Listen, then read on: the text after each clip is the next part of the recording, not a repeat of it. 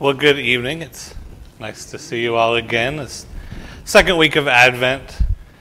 Uh, I have to tell you, this afternoon, down some. This afternoon, uh, I was having lunch with some of the other pastors in the area, and they were talking about what are you all doing for Christmas? What are you doing for Advent? What kind of series are you doing at church to prepare for Christmas? And of course, they're all saying yeah, we're doing a series on peace, hope, love, and joy. Uh, we're doing a series on generosity. And I was so thankful they didn't ask me because I would have to say, I'm doing a series on death, judgment, and hell. And so, uh, yeah, and they would have probably rightly seen me as an oddball, and maybe I am. Uh, but again, just as we talked about last week, in our lectionary, in our church year, when we get to Advent, Advent's very much forward looking. Uh, it, it calls us to consider where our hope comes from, what is our hope, and to articulate that. Right, so that when we get to Christmas, it's not just that sentimental holiday and gift giving, but we know we have a firm reason for our hope. So, again, this evening, I'd like to start with a reading of Psalm 103. That will read from the hymnal if you would like to follow along.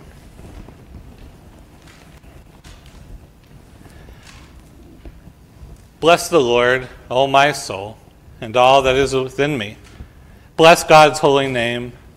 Bless the Lord, O my soul, and forget not all God's benefits who forgives all your sins and heals all your diseases, who redeems your life from the grave and crowns you with steadfast love and mercy, who satisfies your desires with good things, so that your youth is renewed like an eagle's. O Lord, you provide vindication and justice for all who are oppressed. You made known your ways to Moses and your works to the children of Israel. Lord, you are full of compassion and mercy slow to anger, and abounding in steadfast love. You will not always accuse us, nor will you keep your anger forever. You have not dealt with us according to our sins, nor repaid us according to our iniquities. For as the heavens are high above the earth, so great is your steadfast love for those who fear you. As far as the east is from the west, so far have you removed our transgressions from us. As a father has compassion for his children, so you have compassion for those who fear you, O Lord. For you know well how we are formed. You remember that we are but dust. As for mortals, their days are like the grass. They flourish like a flower of the field. When the wind passes over it, it is gone, and its places shall know it no more. But your steadfast love, O Lord, is forever with those who fear you, and your righteousness is for the children's children, for those who keep your covenant and remember to do your commandments. The Lord's throne is established in heaven, God's dominion rules over all. Bless the Lord, you angels, you mighty ones who do God's bidding, who obey the voice of God's word. Bless the Lord, all you hosts of God you servants who do God's will. Bless the Lord, all you works of God, in all places where God rules. Bless the Lord, O my soul.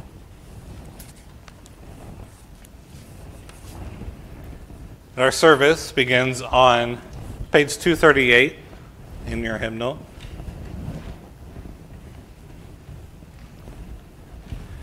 And we begin in the name of the Father, and of the Son, and of the Holy Spirit.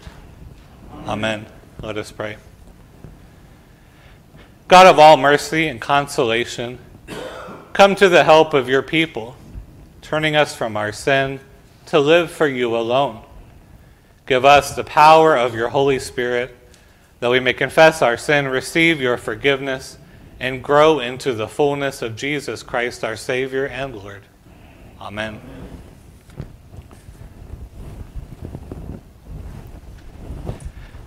Yeah, well, as this Advent, we're going to take time to talk about the four last things, uh, which in Christian tradition are death, judgment, and heaven and hell. Uh, last week, we touched a little bit on what does Scripture have to say on the death of a Christian? Uh, what's our hope in the midst of that reality? And so tonight, again, we're going to look at this question of judgment. And specifically, as we look forward to the last day, I think the question maybe we should all ask ourselves is should Judgment Day terrify us? Should Judgment Day scare us? I remember when I was a kid, uh, somewhere or another, I picked up one of these Jack Chick gospel tracts. I don't know if you're familiar with these, if you've ever seen these, but little cartoon strips uh, that people leave around gas stations or at schools or, or whatever. Uh, but this one I picked up, I think it was called something like Judgment Day. Uh, and the comic strip showed a man who had died and he's gone to stand before the Lord in judgment. And there, God says, Okay, I'm going to play every one of your actions, every one of your thoughts, every one of your deeds is going to get projected like a movie for all of creation to see. Right, and, and so the, I can picture it in my head. There were still these crowds of people, and then this humiliated man standing up in front of them as his whole life is rolled over like a movie, and everyone's watching it. Uh, and, that terrified me as a child. I thought, how humiliating would that be if everyone saw every dumb thing that I did, every bad thing that I did. Uh, just how awful that would be. And that's always stuck with me. Uh, and, and I think that's an image a lot of people have of Judgment Day when we hear that. You know, how often have you heard preaching on the final judgment in church? Um, I certainly never have in a Lutheran church. Uh, even before becoming Lutheran and being Anglican, I never heard preaching on judgment. But yet, it's in our creeds, it's in our confessions, right? It's very clearly in the Bible. And yet, we're so relatively silent about it. And I think that's because many of us don't want to be manipulative or being manipulated, right? Like that gospel track that I saw that somehow Judgment Day turns into, you know, you have to act better, you have to do better, you should feel bad all the time for who you are, for what you've done. Uh, and so we avoid it, but yet it's clearly there in our in our confessions and in our scripture. And so what do we do with it? I think it's important to to wrestle with that question and and to see just what scripture says and what we should do with it. Uh, so, my argument tonight, anyway, is going to be that as Christians, we have to view Judgment Day, the final judgment, as a good thing. Right? That, we should see it uh, primarily in terms of our salvation. I don't have this on your paper, but I'm going to read First, just a couple verses from Isaiah chapter 35. Uh, starting at verse 3 of Isaiah 35. And so Isaiah is talking about the day of judgment here. And he says, Strengthen the weak hands and make firm the feeble knees. Say to those who are fearful heart, Be strong, do not fear. Here is your God. He will come with vengeance, with terrible recompense. He will come and save you. Then the eyes of the blind shall be opened, and the ears of the deaf unstopped. Then the lame shall leap like a deer, and the tongue of the speechless sing for joy. Right? We get this contrasting image here that we have God who is coming in judgment and vengeance with terrible recompense, as the scriptures say, but He's coming to save you. And in fact, He's coming to open the eyes of the blind, to open the ears of the deaf, to make the lame leap, and to make every tongue sing for joy. Uh, it cuts against that image that we have that judgment's simply terrible, right? That's simply something to fear. Isaiah says it's a day of rejoicing, right? And so I want to explore that in light of what Christ himself says about a coming judgment day. So I'm looking at Matthew chapter 25. I'm starting with verse 31. When the Son of Man comes in his glory, and all the angels with him, then he will sit on the throne of his glory. All the nations will be gathered before him, and he will separate people one from another, as a shepherd separates the sheep from the goats. And he will put the sheep at his right hand, and the goats at the left. Then the king will say to those at his right hand, Come, you that are blessed by my Father, inherit the kingdom prepared for you from the foundation of the world. For I was hungry, and you gave me food. I was thirsty, and you gave me something to drink. I was a stranger, and you welcomed me. I was naked, and you gave me clothing. I was sick, and you took care of me. I was in prison, and you visited me. And then the righteous will answer, Lord, when was it that we saw you hungry and gave you food, or thirsty and gave you something to drink? And when was it that we saw you a stranger and welcomed you, or naked and gave you clothing? And when was it that we saw you sick or in prison and visited you? And the king will answer them, Truly I tell you, just as you did it to one of the least of these who are members of my family, you did it to me. Then he will say to those at his left hand, You that are accursed, depart from me into the eternal fire prepared for the devil and his angels. For I was hungry and you gave me no food. I was thirsty, and you gave me nothing to drink. I was a stranger, and you did not welcome me. Naked, and you did not give me clothing. Sick and in prison, and you did not visit me. Then they also will answer, Lord, when was it that we saw you hungry or thirsty, or a stranger, or naked or sick in prison, and did not take care of you? Then he will answer them, Truly I tell you, just as you did not do it to one of the least of these, you did not do it to me.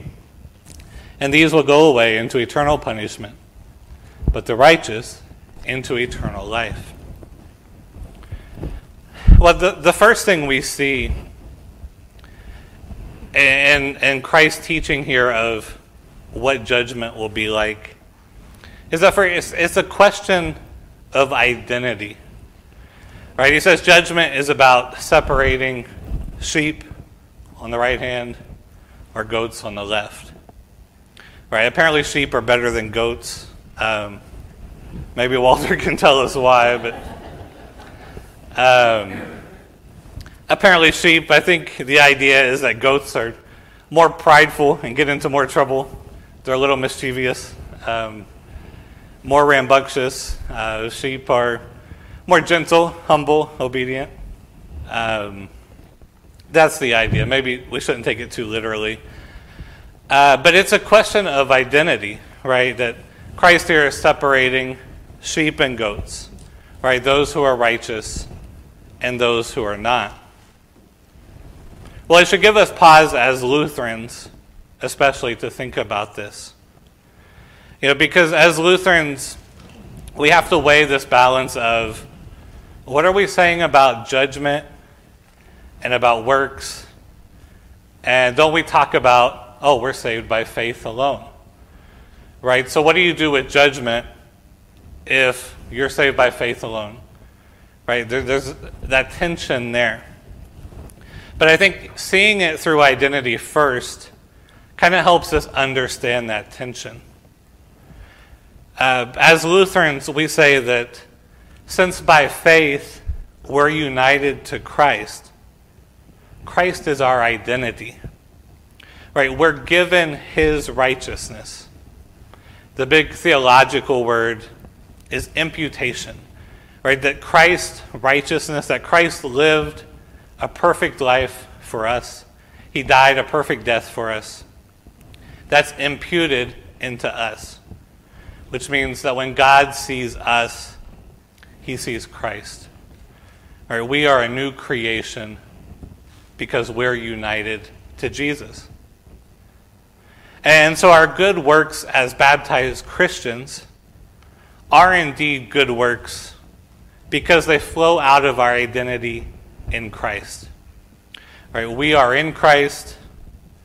We are recognized by his righteousness. But then out of that flows love for our neighbor, love for God. And out of that flows our own holiness and our own works that become good. And they don't become good anything in us, right? That somehow we're special outside of Christ, but they become good because we are united with Christ. Right? And so we're not saved by any kind of good work that we do. We're not justified by those. We're not made right with God by these things. But rather, having been made right with God, having been united to Christ, right, our works become good. Precisely because it's Christ who has made us a new creation. Right, so Judgment Day itself is this final declaration of who we are in Christ. Right, Judgment Day is that final confirmation, that final declaration that indeed you're not a goat, but you're a sheep. Right, you're not one who belongs to the world. You're not one who belongs to the devil. Rather, you're one who belongs to Christ. Right? And so we can read Judgment Day then in light of that understanding that it's about identity. Right? We're the ones who have been saved by Christ, made right by Him, and now live united with Him. But as we see here in Matthew 25, our works still play a part in our judgment, right? In understanding who we are so Christians are the ones who do good works because they're the ones united to Christ. Right? And as our good works flow from our faith, Christ says here that these good works will be recognized on Judgment Day. Uh, and he gives us really specific good works that will be recognized. Right? He says giving food, giving a drink, welcoming a stranger, giving clothes, visiting the sick, visiting the imprisoned. He says, when you do these things to the least of humanity, to those on the lowest rung of society's ladder, when you treat those people with kindness and love and you give unto them, he says, it's the same thing as doing it unto me.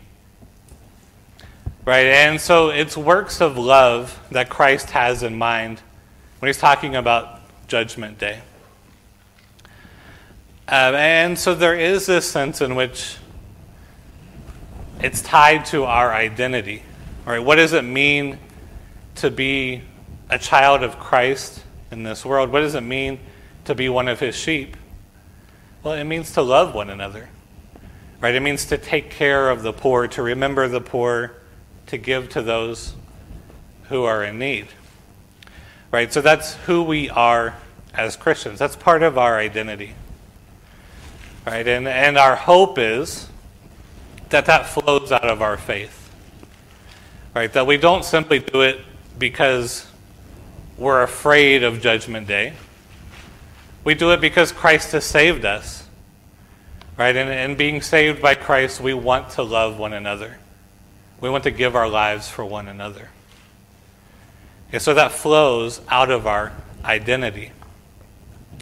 In the same way, here, he says, those who are not part of the sheepfold, those who are not in Christ, their works are still seen as evil works because they're doing it primarily for themselves them as people who are of the world, of the devil, their works are not considered righteous because they're not in Christ. Right? And so it's our faith in Christ that makes what we do a good work. But we can't get around that there's an exhortation here from Christ that, in fact, we should do good works. We should love one another. Right? That's who we are, and that's where our identity is in Christ. Uh, second text I wanted to look at is in 1 Corinthians.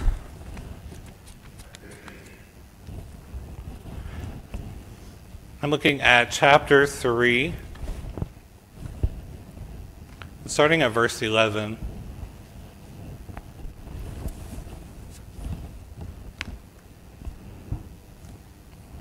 The context here, Paul is dealing with in the church in Corinth. There are all kinds of divisions. Uh, and there's divisions about which apostle is better. Is it better to be a disciple of Apollos or is it better to be a disciple of Paul. And Paul's saying it doesn't matter, right? What matters is Christ is supreme. And so he wants, he wants kind of a level foundation here for them to understand that they're all working for one common purpose, which is the gospel. So in verse 11, he begins For no one can lay any foundation other than the one that has been laid. That foundation is Jesus Christ.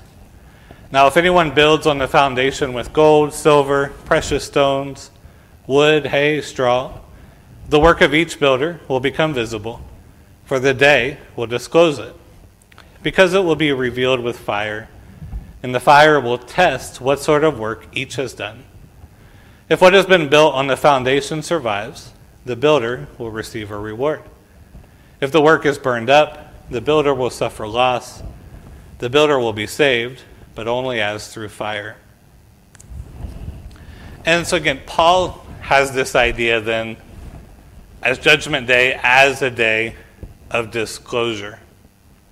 Right? And he uses fire here as kind of a figure of speech uh, to say whatever we do in life that was built with Christ in mind that's going to last. Right? And whatever we do that's self serving, whatever we do to build ourselves up, um, to get more and more for ourselves, he said all of that's going to be burned away. Right? All of that's going away. Because only what's done for Christ is going to last. Right? And so the fruits of our lives will in fact be revealed because the fruits of our love will be revealed. Uh, there's a C.S. Lewis book, The Great Divorce. If you've ever read it, he uh, describes kind of this journey first to heaven and then later to hell, but the protagonist, the main character, dies, and a bus picks him up, takes him to heaven. Uh, and when he gets to heaven, he starts to see people. He says, Gosh, that person's in heaven. What are they doing here? But it's revealed to him that these are the people who have prayed for him, the people whose labors led to his own belief.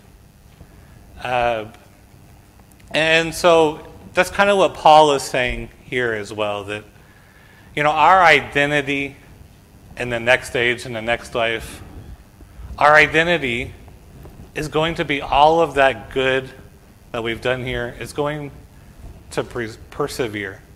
Right? It's going to last eternally because it's done for Christ and it's built on Christ.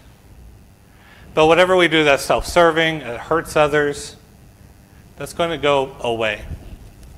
And so that's ultimately good news. Right? Because then our relationships with one another, our relationship with God, is only going to be defined by goodness and love. It's only going to be defined by caring for one another. Right? And so Judgment Day reveals for us the things that are in between us precisely so we know that they're gone forever. That the only thing that's going to last in our lives is goodness. Here we see something similar than in 2 Corinthians in chapter 5.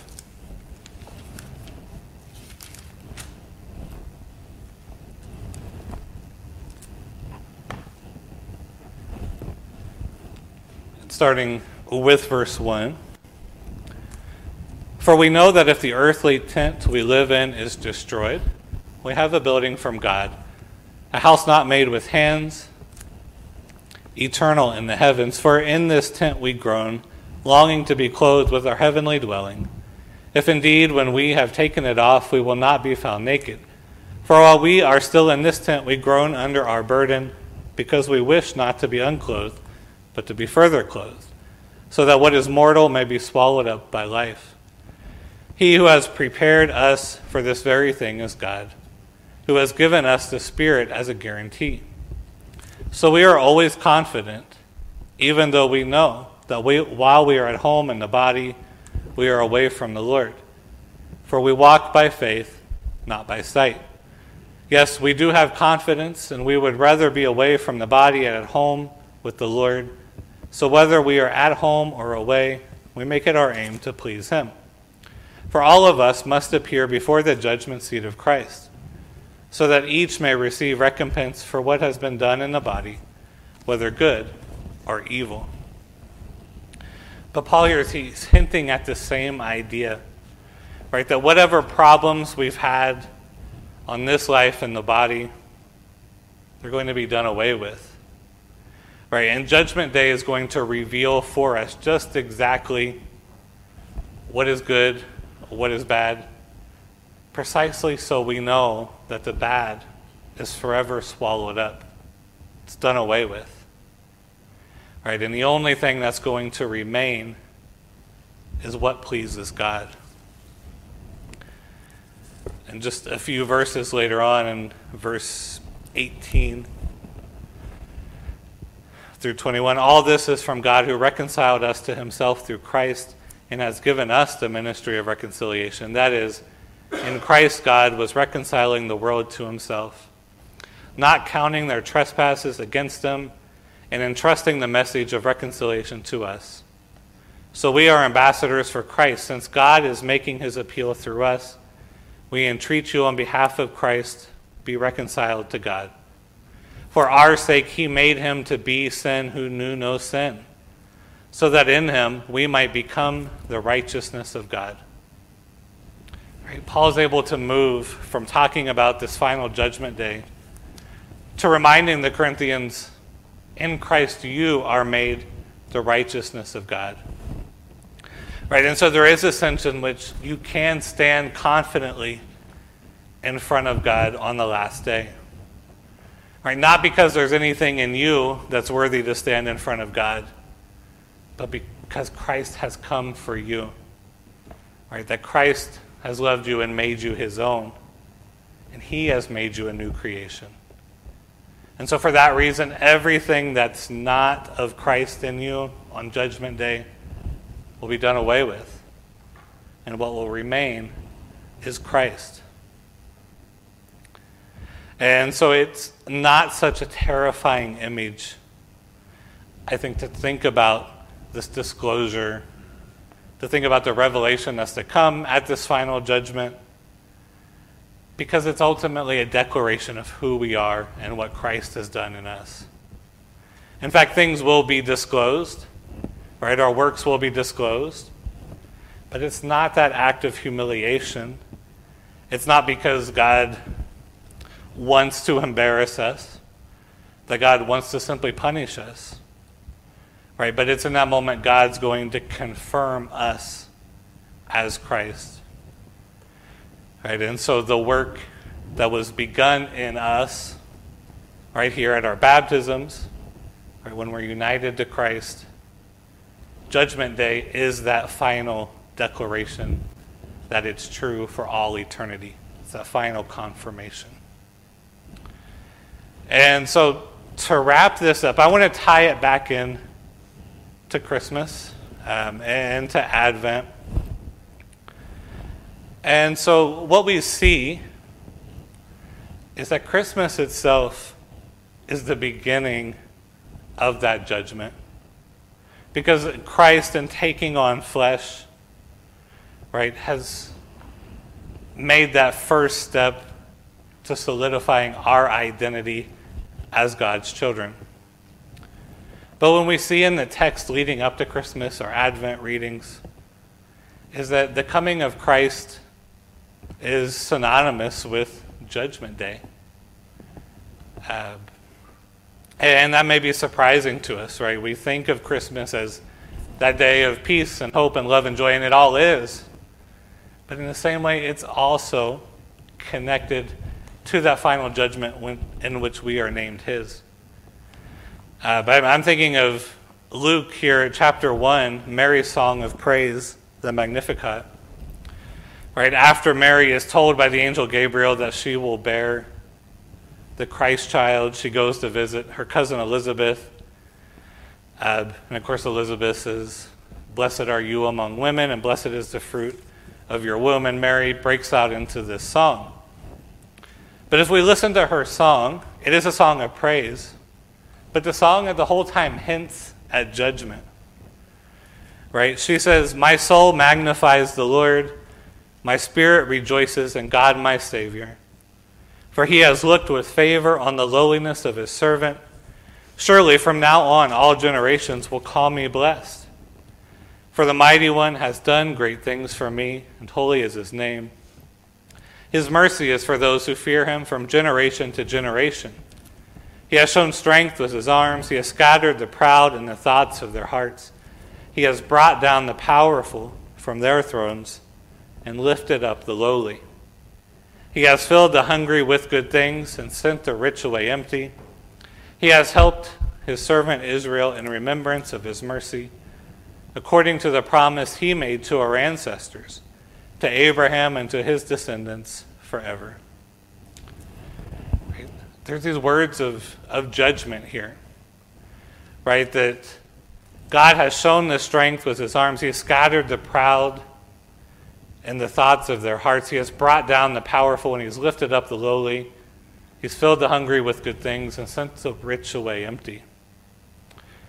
Right? It's judgment because God here has finally, through Christ, assigned identities and so we should read this and see that we are the lowly who have been lifted up through the coming of Christ. We are the hungry that God is filling with good things.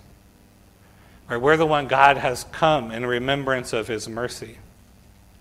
And so that declaration of identity, that's what judgment's about. But it's also why Christ has come to settle our identity as his own. Right, another Advent text, uh, one that's in our lectionary right now that we started this past Sunday and will continue next Sunday. Uh, think about John the Baptist's message about the coming Messiah. So, our text for this coming Sunday starts at verse 7, and John speaking to the crowds says, John said to the crowds that came out to be baptized by him, you brood of vipers, who warned you to flee from the wrath to come? Bear fruits worthy of repentance. Do not begin to say to yourselves, We have Abraham as our ancestor. For I tell you, God is able from these stones to raise up children to Abraham. Even now, the axe is lying at the root of the trees. Every tree, therefore, that does not bear good fruit is cut down and thrown into the fire. And the crowds ask him, What then should we do? In reply, he said to them, Whoever has two coats must share with anyone who has none, and whoever has food must do likewise. Even tax collectors came to be baptized, and they asked him, Teacher, what should we do? He said to them, Collect no more than the amount prescribed for you. Soldiers also asked him, And we? What should we do? He said to them, Do not extort money from anyone by threats or false accusations, and be satisfied with your wages.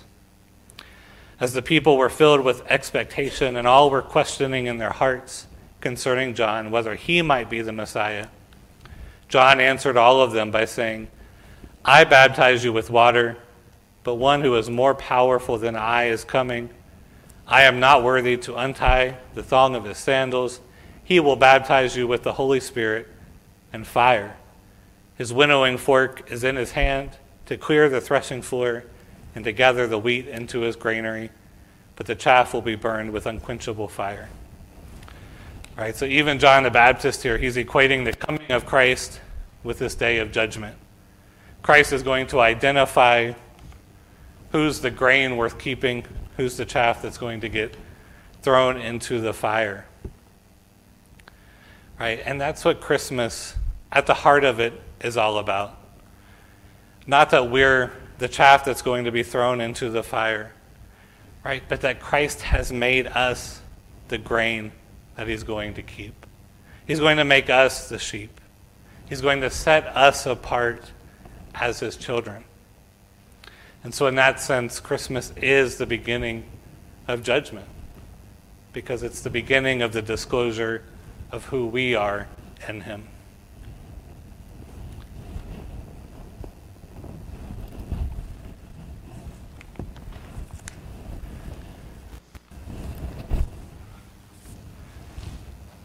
For our service here, we will continue on page 239.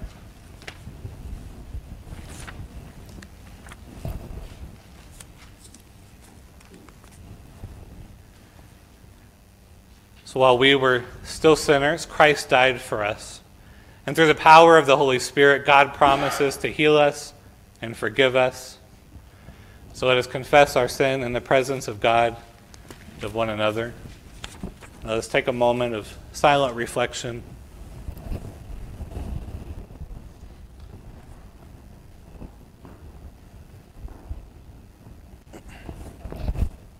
Now, continuing on 240. Holy God, holy and mighty, holy and immortal, have mercy on us. For self centered living and for failing to walk with humility and gentleness, Holy God, holy and mighty, holy and immortal, have mercy on us. For longing to have what is not ours, and for hearts that are not at rest with ourselves.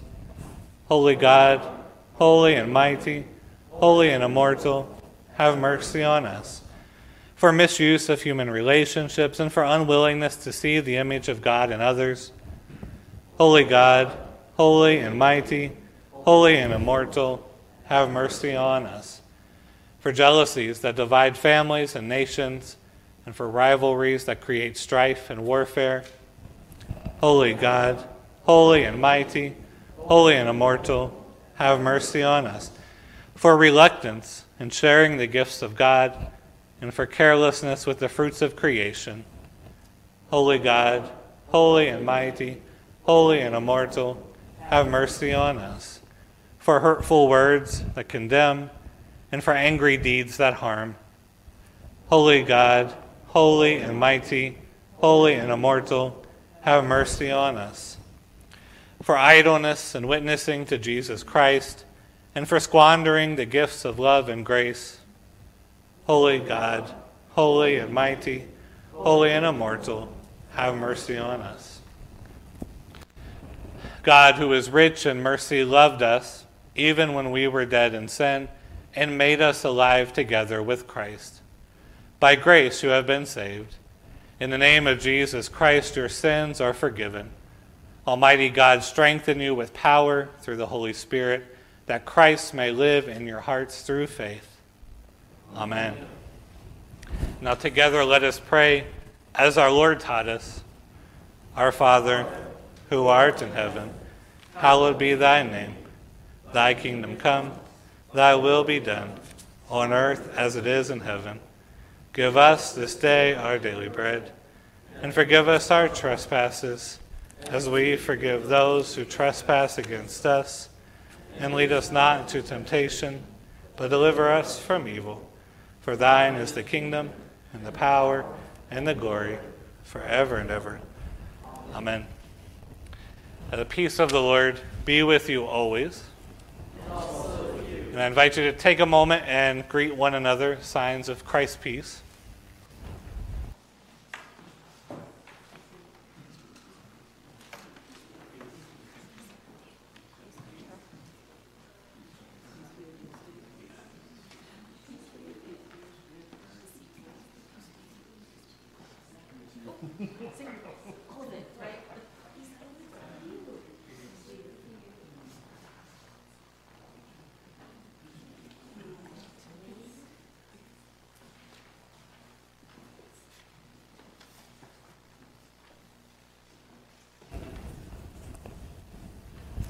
Receive God's blessing. The Lord bless you and keep you.